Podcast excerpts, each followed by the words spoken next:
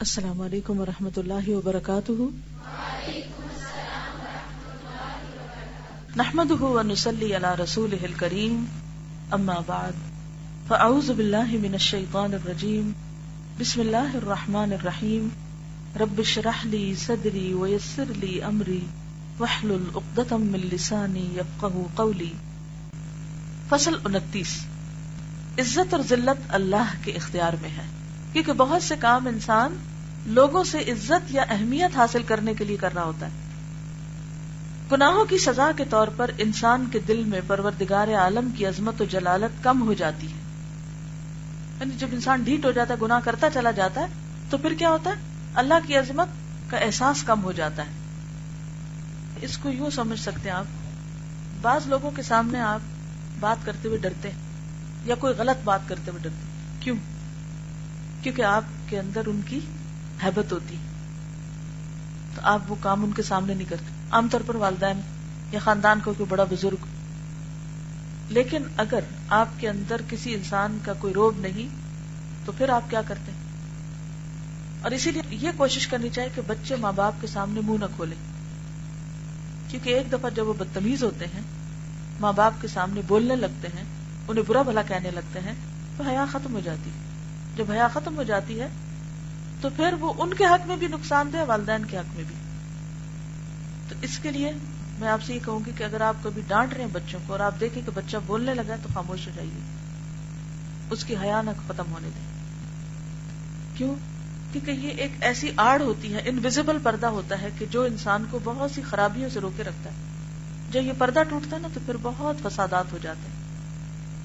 اسی طرح husband wife کے درمیان بھی ایک حجاب ہونا چاہیے کہ دونوں ایک دوسرے کا احترام کریں۔ جہاں بھی آپ دیکھیں کہ کوئی شخص آپ کے ساتھ بدتمیزی کرنے پہ اتر آیا ہے، تو آپ وہاں دلیر شیر نہ بنے تو اس سے زیادہ بڑھ کے چیخنا چلانا شروع کر دیں کہ میں ذرا اس کو دبا لوں۔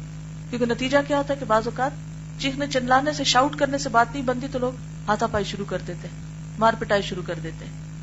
پھر اس سے بھی نہیں بنتی تو جان لے لیتے ہیں ایک دوسرے کی۔ تو نتیجہ کہاں پہنچے؟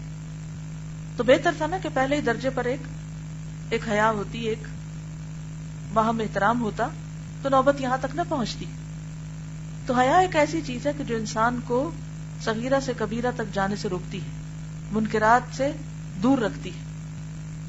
تو اسی طرح اللہ سے حیا کا مطلب کیا کہ اللہ کی عظمت کا احساس دل میں ہونا۔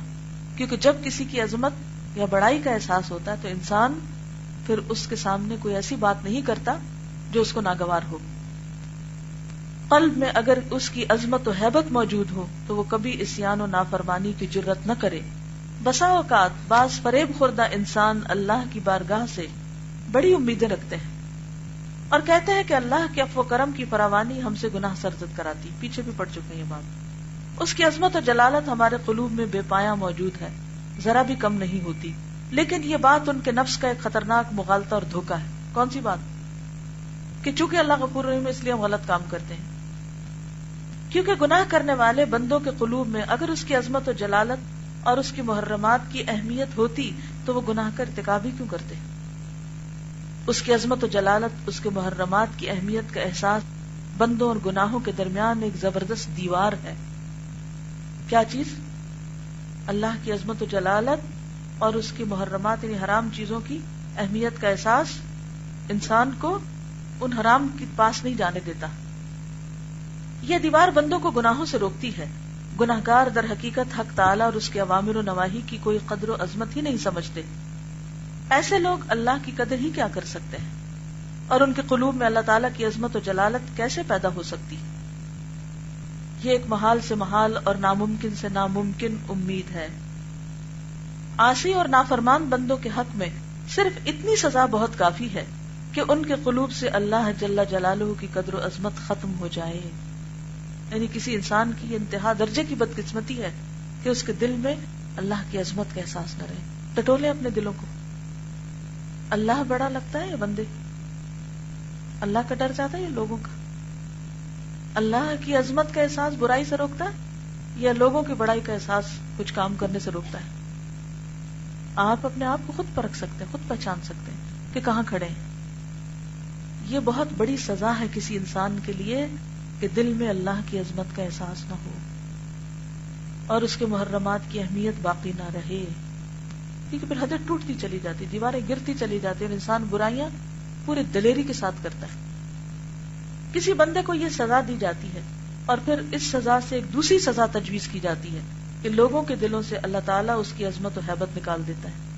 یعنی جب انسان گناہ کرتا ہے، غلط کام کرتا ہے تو لوگوں کے دلوں سے اس کی قدر، عظمت، حیبت نکل جاتی۔ جس طرح بندہ احکام الہی کو بے وقت بنا دیتا ہے، اسی طرح وہ خود بھی لوگوں کی نظروں میں ذلیل و بے وقت بنا دیا جاتا ہے۔ پہلے بھی یہ بات ہوئی تھی نا کہ عام طور پر ہم عزت و احترام کس سے چاہنے لگتے ہیں؟ لوگوں سے۔ لیکن عزت و احترام حاصل کرنے کا ذریعہ کیا ہے؟ کہ انسان اللہ کی عظمت کے احساس سے سرشار ہو اور اللہ کے ڈر سے گناہ نہ کرے، گناہوں سے بچے۔ حقیقت یہ ہے کہ بندے کے دل میں جس قدر اللہ کی محبت راسخ ہوگی، اسی قدر لوگ اس سے محبت کریں گے۔ اس میں جس قدر اللہ کا خوف ہوگا، لوگ اس سے ڈریں گے۔ تو اپنے دلوں کو ٹٹولیں کہ دل میں اللہ کی محبت کتنی کیونکہ جتنی آپ کو اللہ سے محبت ہوگی، اسی قدر لوگوں کو آپ سے ہوگی۔ اور سچی محبت ہوگی۔ وہ کسی لالچ پر مبنی نہیں ہوگی۔ اور جس قدر آپ کے دل میں اللہ کا خوف ہوگا، لوگ آپ سے ڈریں گے۔ وہ محرمات الہی کی جتنی عظمت و تعظیم کرے گا، لوگوں میں اس کی عظمت و تعظیم ہوگی۔ عظم شاعر اللہ منتخ القلوب۔ حقوق اللہ کی بے قدری کرنے کے بعد یہ کیوں کر ممکن ہے کہ اللہ لوگوں کی نظر میں اسے بے قدر ذلیل نہ کرے؟ کیا معاشی اور گناہ کو بے قدر اور بے وقت سمجھنے کے بعد ممکن ہے کہ مخلوق اسے بے قدر اور بے وقت نہ سمجھے؟ خدا قدوس نے قرآن حکیم میں جہاں معاشی کا تذکرہ کیا ہے، وہاں اس حقیقت کی طرف بھی اشارہ فرمایا ہے کہ ارباب معاشی کے قلوب پر ان کی بدعمالیوں اور بد کرداریوں کی وجہ سے پردے ڈال دیے گئے۔ گناہوں کی وجہ سے ان کے قلوب پر مہر لگا دی گئی کل بل رانا اعلی قلوب کانو یکسبون۔ اور انہیں اللہ تعالیٰ نے اسی طرح بلا دیا جس طرح انہوں نے اللہ کو بلا دیا۔ انہیں اس نے ایسا ذلیل و رسوا کر دیا جیسا انہوں نے اس کے دین کو ذلیل و رسوا کیا۔ انہیں اسی طرح تباہ و برباد کیا جس طرح لوگوں نے اس کے احکام اور عوامر کو تباہ و برباد کر دیا۔ اور حقیقت یہ ہے کہ جسے اللہ تعالیٰ ذلیل و خار کرے، اسے کوئی عزت نہیں دے سکتا۔ وَمَن اللَّهُ فَمَا لَهُ مِن مُكْرِمٍ۔ سورت الحج، آیت اٹھارہ۔ اور جسے اللہ ذلیل کرتا ہے، تو اسے کوئی عزت نہیں دے سکتا۔ لوگ جب اللہ تعالیٰ کے سامنے سجدہ کرنے کے حکم کی بے قدری اور بے وقتی کریں یعنی نماز نہ پڑھیں، اور سجدہ سے جان چرائیں، تو اللہ تعالیٰ بھی انہیں ذلیل کر دیتا ہے۔ اور جسے اللہ تعالیٰ ذلیل کرے، اس کا اکرام و احترام کون کر سکتا ہے؟ اور جسے وہ قدر اور عظمت دے اسے کون ذلیل کر سکتا ہے؟ سبحانک اللہم و بحمدکا نشهد اللہ لا اله الا انت نستغفرك ونتوب اليك السلام علیکم ورحمۃ اللہ وبرکاتہ۔